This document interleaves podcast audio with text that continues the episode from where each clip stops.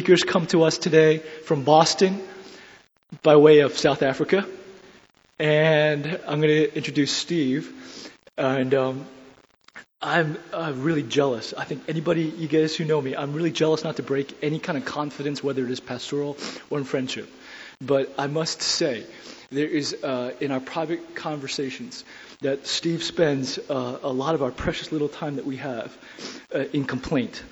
And that complaint is that he does not know how much God's calling and gifting of his life is for medicine and how much of the calling gifting of God in his life is for pastoral ministry. And so there is this uh, woe betide me kind of attitude. And uh, I feel like that he does not recognize the embarrassment of riches when he daily struggles with, oh, I don't know if I get to save men's lives or save their souls.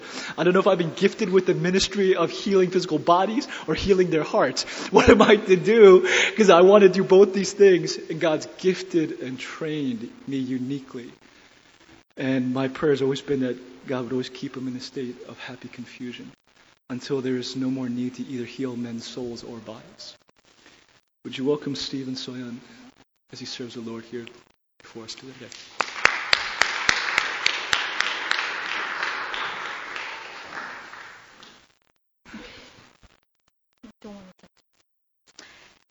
Hebrew 11 says, Now faith is assurance of things hoped for, the conviction of things not seen.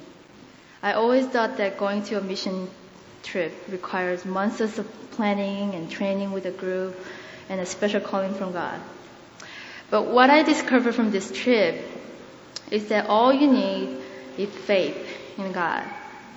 The faith that God gave us when we are saved by His grace. The faith is not from our wishful thinking, but consistent of persistent hope in the promise of God. We did not have any set plan or schedule before we left. However, we pray and pray and trust God. On the first Sunday, I met some of the Hope Village children and Pastor Mariki at Emmanuel Church, and some boys came up to us asked this all these kind of funny questions, such as, "Were you in movies? Can you teach us kung fu?" It was just because we we're from America and Asian. So I saw disappointment on their face when we answered them no for all their answers. However, I got their attention because I was flexible. D.A. Carson said that we have to be flexible when we go on to foreign country for a mission, adopting their cultures and more. But I did not know that it also requires physical flexibility as well. The promise of teaching them a high kick gave them such extreme excitement so at first I was anxious because things began in a different direction than I thought or planned. Teaching dance to children did not go smoothly at all.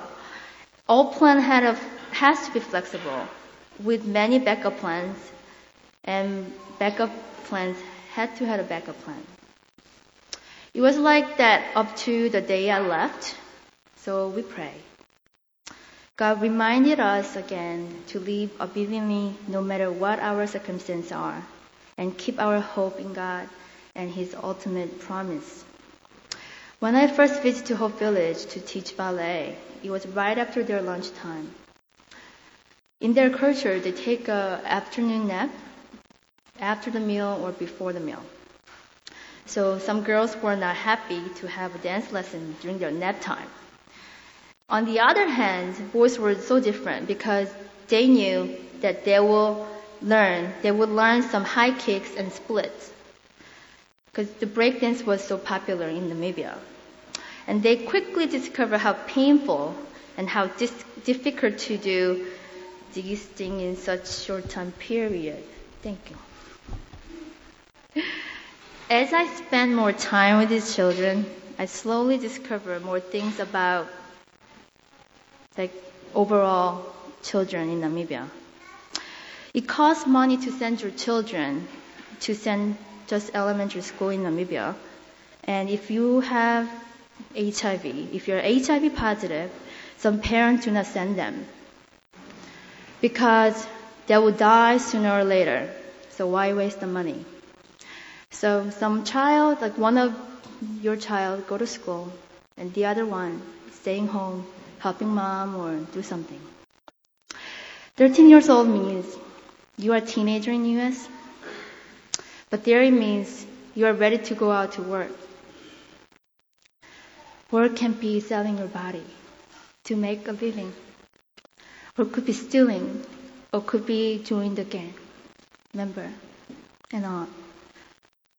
They rarely came from the functional family, and most of them had difficult, like difficult, you know, circumstances. Also, I didn't see any child had the same dad, like same father, biological father. Cheating is very common, so that some children did not understand a marriage. They didn't understand me and Steve. Pastor D. Clark asked me to produce a musical with the Hope Village children, performing based on the Broadway musical Mamma Mia. However, I was concerned because of the limited amount of time that I had. We had about six weeks to learn songs and dance and acting. I hope Kenny was there. God reminded me once again who was in charge. Whoever serves as one who serves by the strength that God supplies. In order that in everything God may be glorified through Jesus Christ. I heard this verse, this echo in my ear over and over. All this crazy idea came up to my mind. All my words went away because God was in charge. He was clearly the man. So I would like to share with you more about the Hope Village version of Mamma Mia story. An orphan boy shares with the other children in the orphanage that it has been his dream to find his true father. The other children they start to share their dreams with each other. One boy wants to be a doctor, another one just want to make money, and another boy wants to be a successful businessman. Then house mother tells these boys how hard to make money the reality was. So they all sang dance money song. Then chocolate lover does not care for anything. She just wants to open up the chocolate shop to have chocolate all the time. The Mamma Mia song represents her addiction for chocolate. Disco Queen shared her passion for disco and her dream to be a dancer. So girls danced and sang Dancing Queen. The second half was about finding a true father. The orphan boy has lost all hope after searching many days, exhausted and discouraged. He fell into deep sleep. And in his, his sleep, in his dream, Jesus Christ tells the boy that he needs not search anymore because he has a true Father in heaven. To all who receive me, to those who believe in my name, I gave the right to become children of God. When he wakes up, from his dream. He realized that he just met Jesus Christ. Filled with joy, he rushed back to the orphanage to share this great news. So we pray that God would use this storyline to touch children's heart. And then during that, the time of practice, God will use me to share Christ's love to them. I was so excited to share with Steve about this, all my ideas.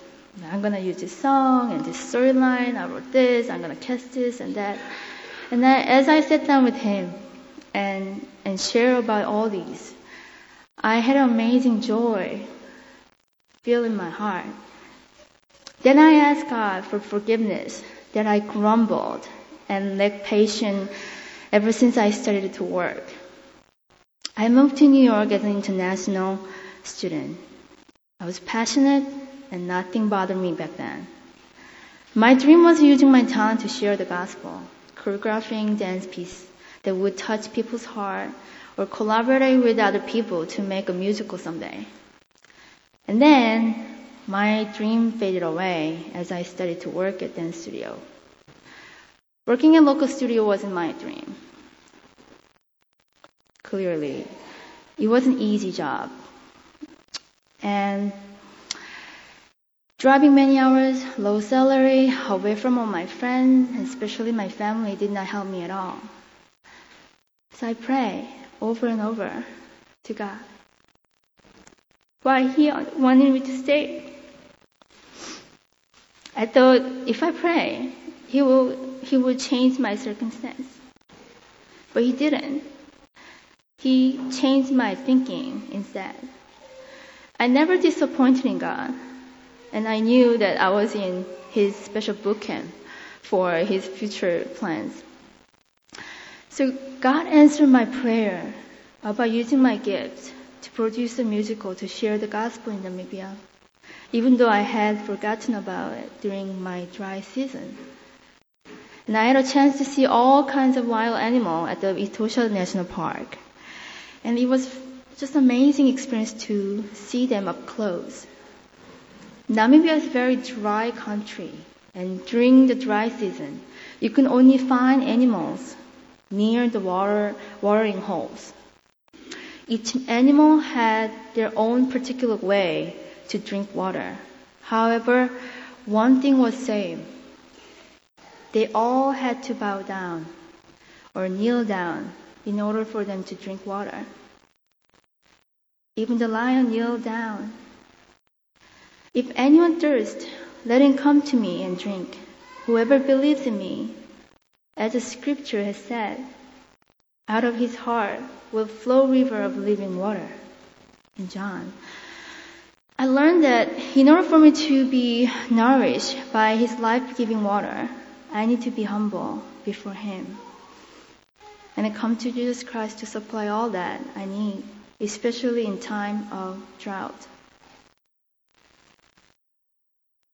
Sharing time with uh, these children, even though I didn't have any kids our own, it brought me special joy in my heart because I knew that they're poor, vulnerable, but at the same time, they're luckiest one and spoiled one, I say, because they heard the gospel. They could share the love of Christ among themselves. Even though they quarrel all the time or fighting, they show their old self again, but in the end, I knew they all came to the Christ and shared their love for Him. And before I left, we all hold hands together and pray that we'll promise that we'll meet again in our prayers. I don't know when I'm going to be able to see them again, but luckily I have a clips of our Mamma Mia show, and we did it twice. One for the fundraising and one for the, their own family. And this one is from their whole village, actual boys' house. Um, they learned so quickly, they didn't know anything. And probably if anyone knows about how to act, they were very frustrated because they memorized all the action detail line to their name. So for example, if you have to say, Steve, come close to the Pastor Ed and say hi, they memorize the whole thing. So when we were going through the whole thing, they're all like, Foma said, hi. So it was very interesting, um, but they kind of came to the point that how to act. And also some of the children struggle because they had to lie. Their dream wasn't uh, become a doctor. So they pull me aside and say, do you want me to lie? So I said, no, no, no, it's just acting. And he's like, but I don't want to be a doctor. I want to be a pastor. So, okay, but it's acting. And then later on, there's a boy discuss about something. And the, I realized one boy, I gave him a part for the be a businessman. And the other one want to be a doctor. It turns out the other one want to be a doctor. So they said, instead of we're lying, can we switch it? So I had to sit down all and explain them. It's not we're lying before God. We're not making a scene, anything. We're just acting. So they got it. They understood. So by faith, through prayer, they all overcame their fear or performing in front of the audience. Some of the children, they couldn't even looking at the, they didn't want any man to look at them because they're so abused. So it was kind of fear for them to even dance. And I asked them to do disco, so you have to shake your bottom area. And they didn't want any guys to look at them. And I didn't know what to do. And I hold them and I explain to them that, you know, you're, we are doing for, for yourself and for God. It's not for the men who are looking at you. You know, it's not they're going to harm you. So I hope you will enjoy. And this clip, um, they're very funny. Thank you.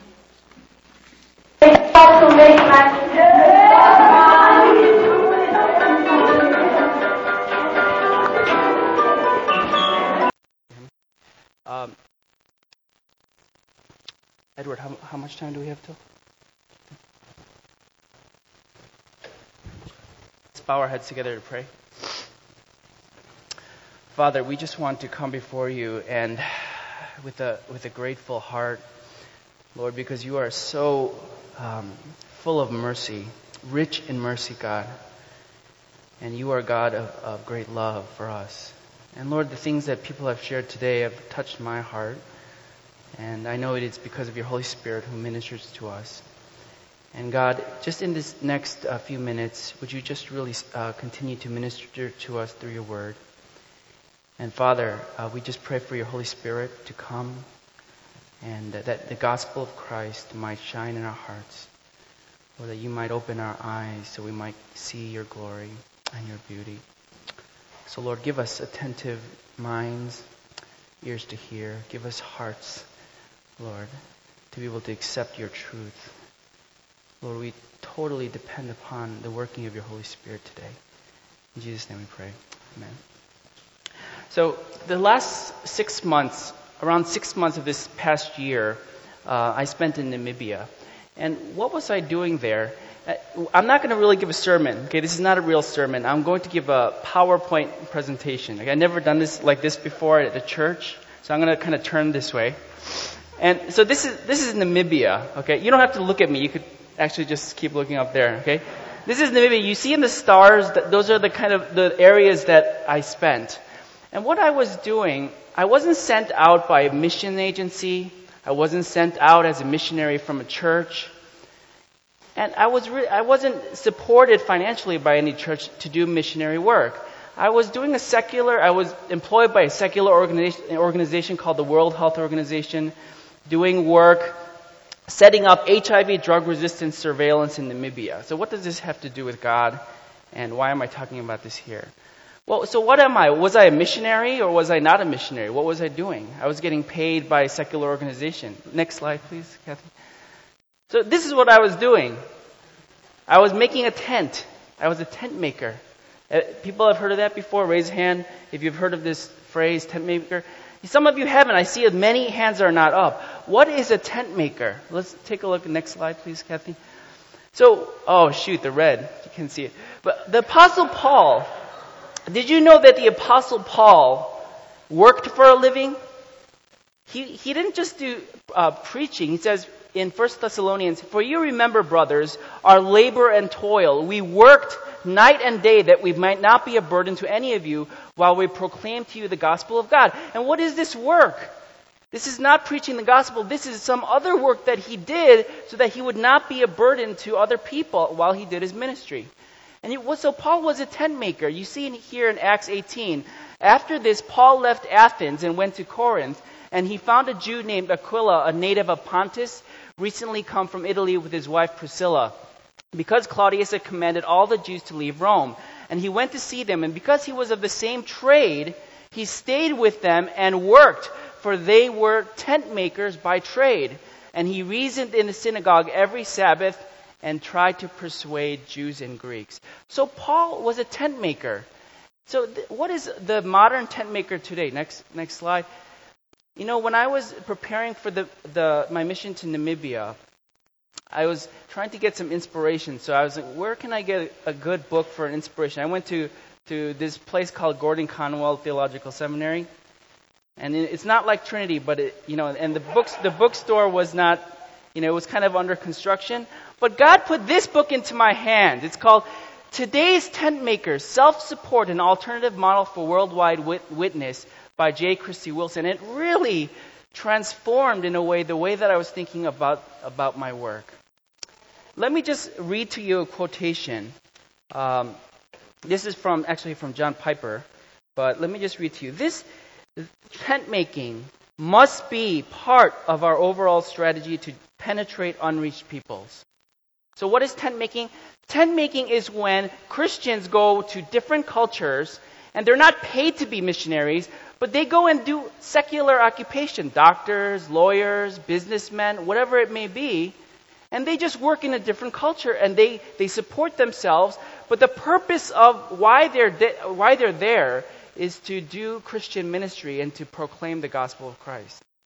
And this is an in- incredible need. And what this quote says is first, why do we need tent making to be a part of the overall strategy to penetrate unreached peoples? First, because amazing opportunities are there.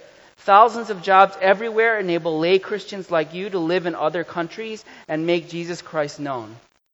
Second, because the cost of sending vocational missionaries is skyrocketing. The cost to send one of us Westerners over to another country is probably four to five times higher than taking someone from another country because our standard of living is so high. Third, because at least 60% of the world's population is off limits to traditional missionaries like China and most of the Muslim and Hindu world. Fourth, because Christian living for Christ in the secular workplace are crucial models for new believers in these unreached groups. So I really feel convicted, and I wanted to just brief, this is not the main part of my message, but I wanted to share briefly that we as Christians, I believe firmly that we need to know what tent making is. And it's exciting. You know why it's exciting? Because if you think about it, tent making is, you could do tent making, this model, right in your own workplace. And this is actually what I learned. I learned how to do this well in my own workplace when I come back to Boston. How do I live in such a way that when I work in my usual workplace, how can I be a witness for Christ? And this is what really I feel that, that God wants the Christian church, His church to, this is a way for the, His church to go forward and share the gospel of Christ. Now, the rest of the time, I just want to share something. When I was in Namibia, they asked me to give a presentation to pastors at, in Windhoek. That was the city that I stayed. And the reason why they asked me was because you see in this in this country HIV is rampant. Maybe around 20% of the people in Namibia have HIV. And the, in the churches, people come to the to pastors and they ask for advice. What should we do, pastor, about our HIV? And what I found in many clinics was that they were getting things like you should stop taking your medications, but you should just have faith in Jesus that He'll heal you. So, if any of you know anything about HIV, if you stop taking your medications, this is very bad. You get what's called HIV drug resistance. So, they wanted to know how can we minister and how can we minister to these patients with HIV. Now, next slide. So, what I want to share is HIV/AIDS, God's illustration of the inner spiritual life. One of my colleagues, one of the HIV doctors in Africa, he told me about a, a gentleman who had just been recently married. He's very young. He had a beautiful wife, starting his new career. And his, his boss saw his wife, and she was very beautiful, so she thought, I want to have this woman. So what did he do? He accused him wrongfully of stealing from uh, his workplace. So they threw him into jail. Now, if you know anything about jails in, in Africa, in this particular country, 60% of, of patient people in the jails had HIV, and it was rampant. So this is pretty much a sentence saying you're going to get HIV if you send them to jail. So he did. He contracted HIV, and then this businessman he married that, that his wife and took her into her home. So if you can imagine putting yourself into that situation, this is not a movie. This is a real story. That when he was being seen for his care for HIV, all he could do was tell the doctor, Doctor, when I get out, all I can think in my mind is to kill that man. I'm just going to go out. The only purpose for which I live now is to kill him. And when I heard stories, this is only one of many stories. When I hear stories like this, what you hear is just the hopelessness that this disease causes amongst these people. Your life is essentially ruined and they don't know what to do. So, how do you minister to these types of people? How do you minister to people whose hope is all gone? And so, this is what I tried to do in some meditation that I had of how to look at HIV and its spiritual life. So, so this is what the virus looks like. Have you seen this? This is the virus. It's very gross, disgusting looking. Right? It's terrible. Okay? It's a good thing that it's invisible. You can't barely see it. Next slide. Now, we read in Romans 8 that the Bible says the creation was subjected to futility by God. HIV AIDS, this is my thesis. HIV AIDS is God's physical illustration of spiritual realities. So, God, when sin came into the world through Adam, the curse for sin was disease, sickness, suffering. That's what Romans 9, 8 says. So a sin permeated creation will be a suffering permeated creation. But why is this? Why did God have to curse the creation in such a way that all this suffering occurred? And the reason why is that God ordains that there be suitable signs in the physical world of the moral horror of sin. When there's sin inside of our hearts, this is invisible. It's, it's impossible to see it. But what God does is He says, sin is such a, a terrible thing. It's an offense against me, and it will destroy you. Therefore, I will cause a curse on the physical world to echo the reality of the, of the inner spiritual horror that sin is. Understand that? Everyone following me? So, so what I want to do is kind of look at HIV. HIV is a curse of sin. Okay? It's, it's a curse from the fall of sin from Adam. And I want to look at how this echoes the inner spiritual life. Next slide. So six ways, I'm just going to run through these quickly. Six ways God uses, go, can you go back? Six ways God uses HIV to reveal sin. Okay, this is, these are the six points. First one, HIV reveals the hiddenness of sin. Next slide. What do you see here? Anyone want to guess what's there? Edward, you see something? see trees? You see something? It's from the back, someone said? What is there? There's something definitely there, right?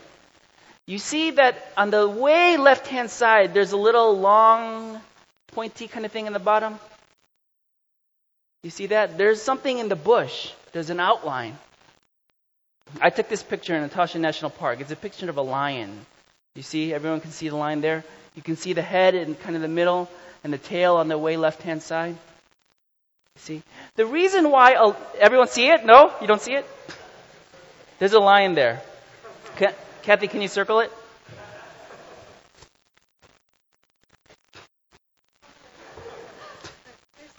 Tail and head. You see that? Now, why is a lion dangerous? A lion is dangerous, yes, it has sharp teeth and fangs, but you go out there and you see that once it tries to run after one of the animals, an impala just runs away. There's no problem. It's so slow, it can't catch any of the animals. Not even the fat zebras can it catch. So, what does it do? The lion will crouch down very low. And you know the color of the lion is very interesting. It's the same color as the grass, the tall grass in Africa.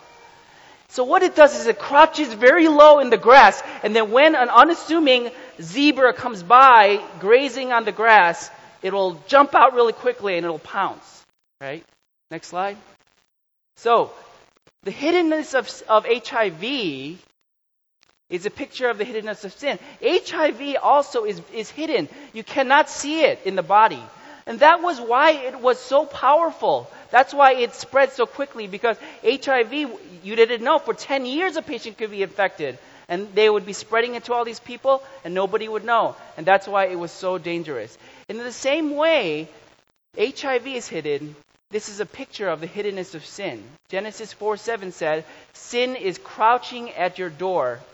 It desires to have you, but you must master. The context of this was when there was Cain and Abel, right? God came to Cain and he was warning Cain that because he was going to kill Abel, he said, Sin is crouching at your door. This word is, is a word used to describe four legged animals who are crouching down low. So God used this imagery of a lion, of a, of a, a four legged animal crouching down ready to pounce in order to describe what sin is in our lives. That sin is crouching down low and it wants to devour us. Now, there are many applications to this in our own lives about sin, to know that it's hidden.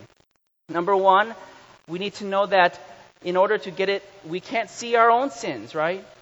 And how are we going to, to get rid of it and fight against it if we can't see it? We need other people. We need fellowship of believers to see the sin in our lives and to be able to fight against it. Okay? Also, if you have sin in your lives that you, you see little bits that's hiding in your life, then we need to fight against it. Don't allow little sins to be living in your life so that because it will come up and devour us. Okay, so the first point is that the hiddenness of, of HIV reveals the hiddenness of sin in our lives. Second, HIV reveals the destructiveness of sin. Next slide. The physical destructiveness of HIV is a picture of the spiritual destructiveness of sin. Genesis 4, that same verse. Sin desires to have you. It's crouching at the door and it desires to have you. Okay? But you must master it. And 1 Peter 5 8 says, Be sober minded and alert. Your enemy, the devil, prowls around like a roaring lion looking for someone to devour. Next slide. When you see lions attacking, they don't, they don't go after animals to go play with them. When they find, when they're able to pounce on them, this is what happens. And they will, their only intent is to devour the animal. Next slide. This is a picture of someone, of what HIV does to the body. And you should keep this image in your mind because I think God intends for this kind of image to have an effect on our lives. And what is the effect? The effect is that in the physical realm, this is what HIV is doing to the body. And this is an image or an echo of what sin is doing in the spiritual realm to our spiritual lives. Sin is crouching at the door, and it desires to have you, but you must master it. Okay? This is a picture of someone who died of HIV. And you see that the wages of sin is death. And because of that, we can see this is a vivid picture of what sin and what Satan wants to do in our lives. That, it's, that, that if we think in our lives about all the enemies that we have, we think of somebody who, who slighted us, who did something bad to us. But if you really think about what the Bible is talking about, he called the devil, he is our enemy. He's prowling around looking for someone to devour. The real true enemy in our lives is not other people or even ourselves. The enemy in our lives is sin and Satan because these are the things that want to destroy and devour our lives. And this is actually very helpful in our fight against sin personally because I think about when I'm tempted that really this is Satan and it's sin. And this the only purpose that he has is to devour and to, to destroy me. Okay. Number three, HIV reveals God's mercy to heal sin. Okay, next line. This is what when ARVs, antiretrovirals, came on the scene. What happened was there was incredible healing. This probably happened in the matter of months. You see, this is his before and after picture. Just being on antiretroviral therapy, he was like a completely different person. He went from being dead, having dry, dead and dry bones, to having flesh and being alive and being healthy. So this, this physical picture really is a picture of the inner spiritual healing that happens when the gospel comes. Next slide. God's mercy in providing life saving medications. So we believe that God really provided these antiretrovirals. Is a picture of God's mercy to give us the gospel of eternal life. And Ephesians 2 3 5 says, And you were dead in trespasses and sins in which you once walked, and were by nature children of wrath, like the rest of mankind. But God, being rich in mercy, because of the great love with which He loved us, even when we were dead in our trespasses, He made us alive together with Christ. By grace you have been saved. So the gospel, what it does is it makes us alive when we were dead. So when you see that kind of a picture, a physical picture of that man who is all bones and he's, he's dying, and you see right next to that, uh, he's alive and he's healthy, this is a, really a picture of you and me. At one point, you and I were, we were dead in our trespasses and sins, but because of the gospel, he has made us alive with Christ. Number four, HIV shows the need for means of grace to fight indwelling sin. Next slide. The fact that ARVs must constantly be taken to preserve life and health is a picture of our constant need for means of grace, for spiritual life and health. One of the, the most important lessons that when we teach people with HIV is that they cannot never stop taking their medications for their life. It's not a cure. I mean, it will make them healthy, but even if you got rid of all the virus in your blood, there's always some virus that's living in your cells, even living within your DNA. So, it, so right now, with the, med, uh, with the medical knowledge, it's impossible to really cure HIV. So we teach patients you have to always take ARVs for the rest of your life. If at one point you stop taking it, your life, you will lose all your health and you may die. And this isn't this a picture, a physical picture of the inner spiritual life? That even though by grace we have been saved through faith, when we were justified in Christ Jesus, it's not the end of the story. For the rest of our lives as Christians, we are dependent upon God's means of grace to make us strong and to give us spiritual health. What are the means of grace? Okay, actually, in 2 Timothy it says, Be strengthened by the grace that is in Christ Jesus. That word strengthened is in the present tense, which means you need to be continually strengthened. Be continually strengthened by the grace that is in Christ Jesus. What are the means of grace? The word, prayer, worship, giving, the grace of fellowship, evangelism, spiritual gifts, and personal ministry to individuals. These are just some examples of means of grace that we all need to participate in in order to have spiritual life. Okay, next slide. Number five, HIV shows the need to evangelize a world enslaved to sin. Next slide. This is a, a, a, a picture showing you the number of AIDS deaths in just one year in 2005. And you see here, North America, you have 18,000 deaths. You have Latin America, 66,000. South and South and Southeast Asia, you have 480,000. And sub-Saharan Africa, you have 2.4 million deaths in one year. Now, this is an incredible thing. And you see, for many years, antiretroviral therapy was available to people to save their life. But many years went by until the, until the world realized we needed to give it to these people in Africa who were dying. Millions of people were dying, and we were just watching them die, even though we had the means to save them.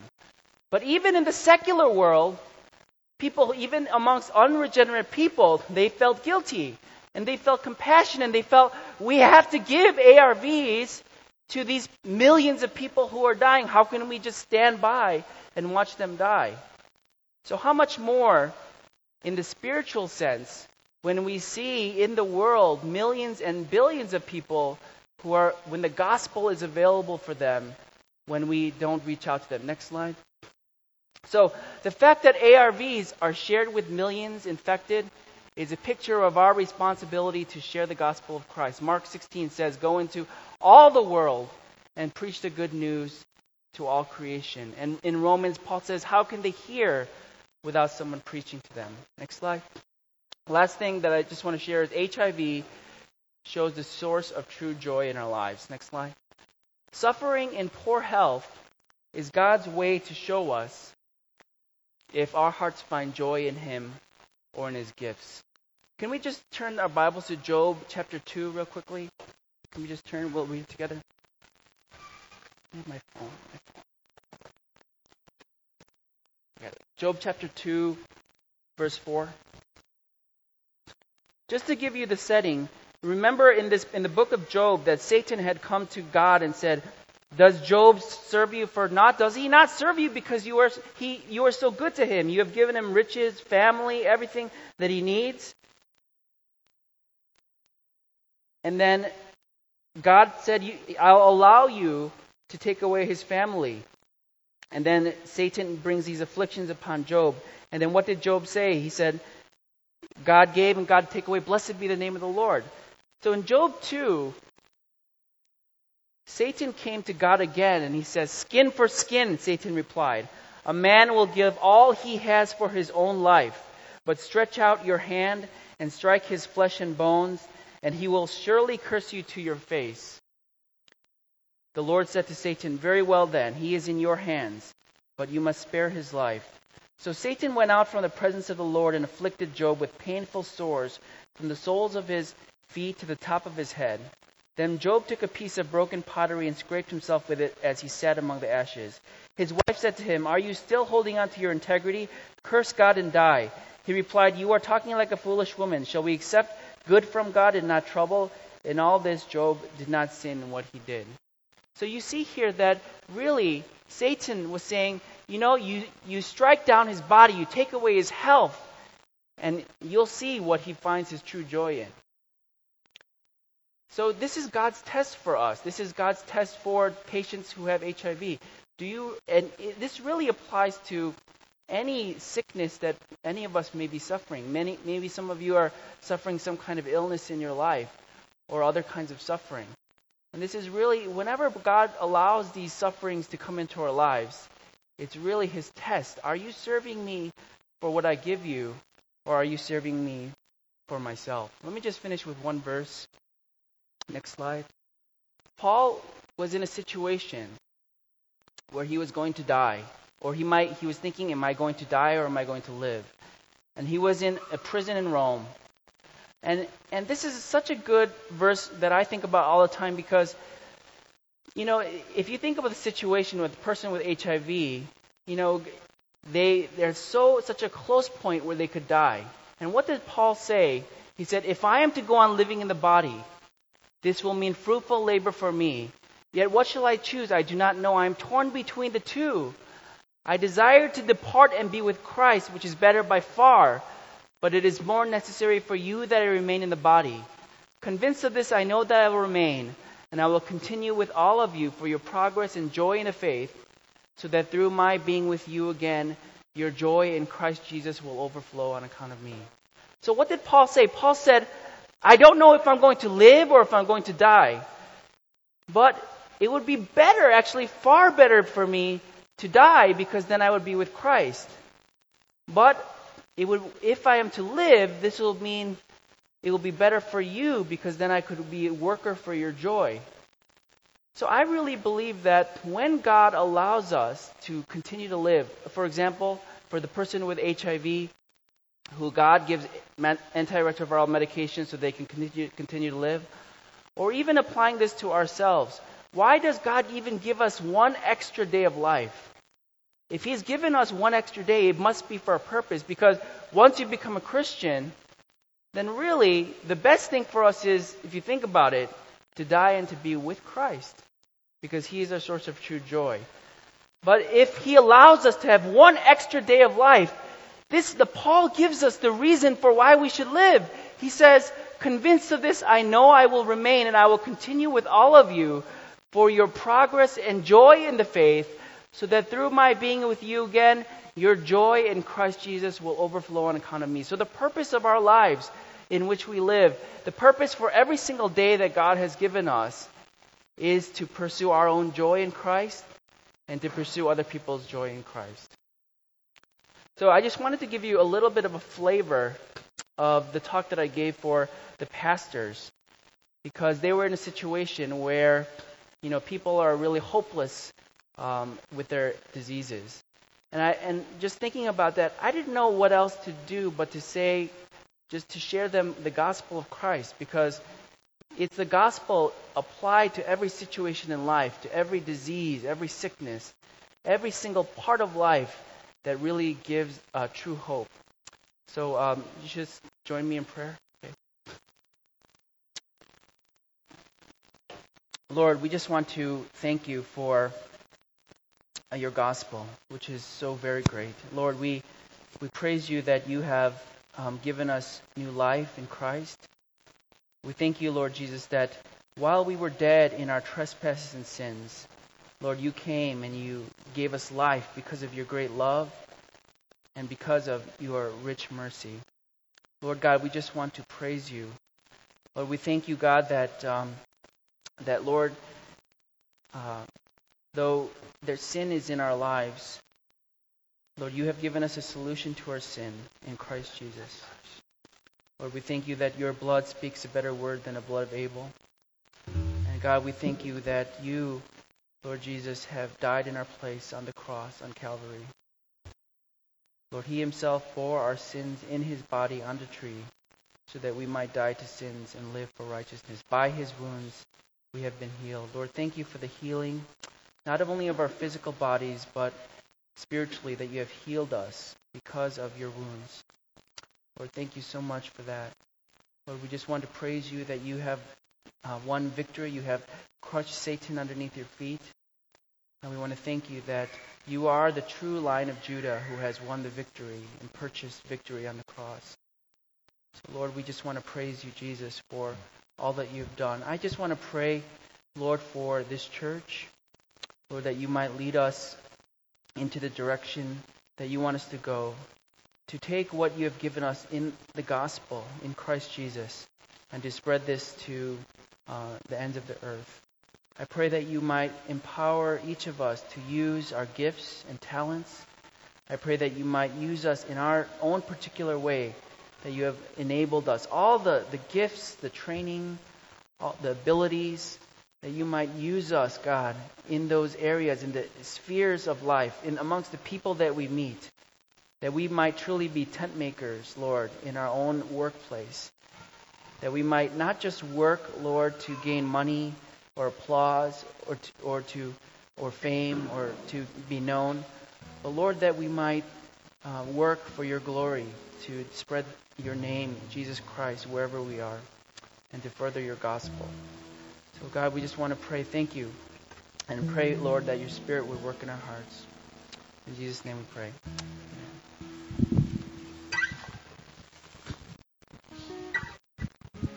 Don't think of today as a extra long service. Think of it as you got four or five messages in one Sunday, which is a bargain. I'd like to just hit the last two in application uh, for you all. It was a call to tent making for every single individual. It's a struggle that Steve faces daily. I can speak on his behalf. To unite his heart as doctor and as somebody who's an ambassador for Christ. It's a task you all share a business person, and a witness for Jesus. Designer, teacher, and one who wants to live all for Christ. May God unite each one of your hearts to bring the kind of harmonization that you saw today so that you would open your eyes to your field, whatever it is, whatever your field is, and see the glory and the living parables of the gospel that is everywhere before us. And with that parable of the gospel, it is also a call that as we engage these different ministries, that we would never engage these ministries as me who is well, me who is whole, ministering to someone who is in bondage, sex slavery, and therefore broken, someone who has HIV AIDS while I am healthy. It is coming on a common ground of compassion, saying, I see before me a living parable that I am infected with something far greater than HIV AIDS. I was born a sinner, and Christ came and died in my place that I may know his liberation, that I may know his healing. And now I have in flowing through my veins an antiretroviral called the gospel. And as he opened his veins to me, that by this divine transfusion I may be cleansed and made whole. I open my veins, even in difficulty and hardship, that I may give the life that has been given to me as we walk into eternity. That we would lead many away from an abyss and on a high road that leads to heaven and hope. Would you join me in prayer and say, Father God, would you humble our hearts as we come low before you? We come not as those who don't need a physician. We come as those who you came to save. We recognize the disaster and the tragedy and the great marring of sin which has corrupted and destroyed and eaten away at so many souls and spirits here. And you, the divine healer in our midst, you walk and you touch and you make whole, you cure blind eyes, you bring healing in our midst. Christ Jesus, as your grace, God, comes and counteracts all the pollution of sin as it's rejected from our systems because of the sanctifying work of your Holy Spirit. God, may we be not just those who are healed, may we be divine carriers of this greatest of all drugs, that which not only gives a momentary healing, but heals completely unto eternal life. Thank you, Jesus, for this glory and this joy, this hope, which you have given to us. For we say this all, Father, in your peace, the grace of Christ Jesus. The peace of Christ be with you all this week.